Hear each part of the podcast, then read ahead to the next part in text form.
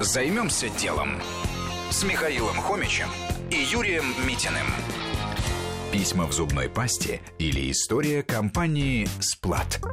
Все началось в 2001 году, когда основатель компании «Сплат» Евгений Демин вместе с несколькими друзьями начал производить средства для ухода за полостью рта. На тот момент в России этим занимались все крупные международные компании. То есть конкуренция была невероятная. Сначала продажи были маленькие.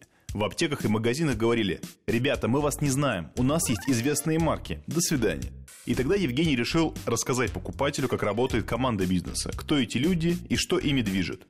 В то время не было социальных сетей, поэтому он выбрал другой способ. Написал письмо, вложил в упаковку, указал свой личный адрес и попросил делиться всем чем угодно в ответ мнением о продукте или просто идеями.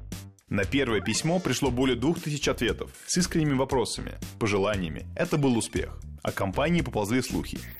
Что было дальше? Дальше это история большого бизнеса со взлетами и падениями. Но письма в упаковках стали традицией. Евгений написал покупателям уже более 100 посланий. В каждом, как и раньше, указан личный адрес директора, на который ежедневно приходит по полсотни ответов. Люди делятся историями из жизни, задают вопросы, пишут слова благодарности и критику. С момента основания компании прошло 15 лет.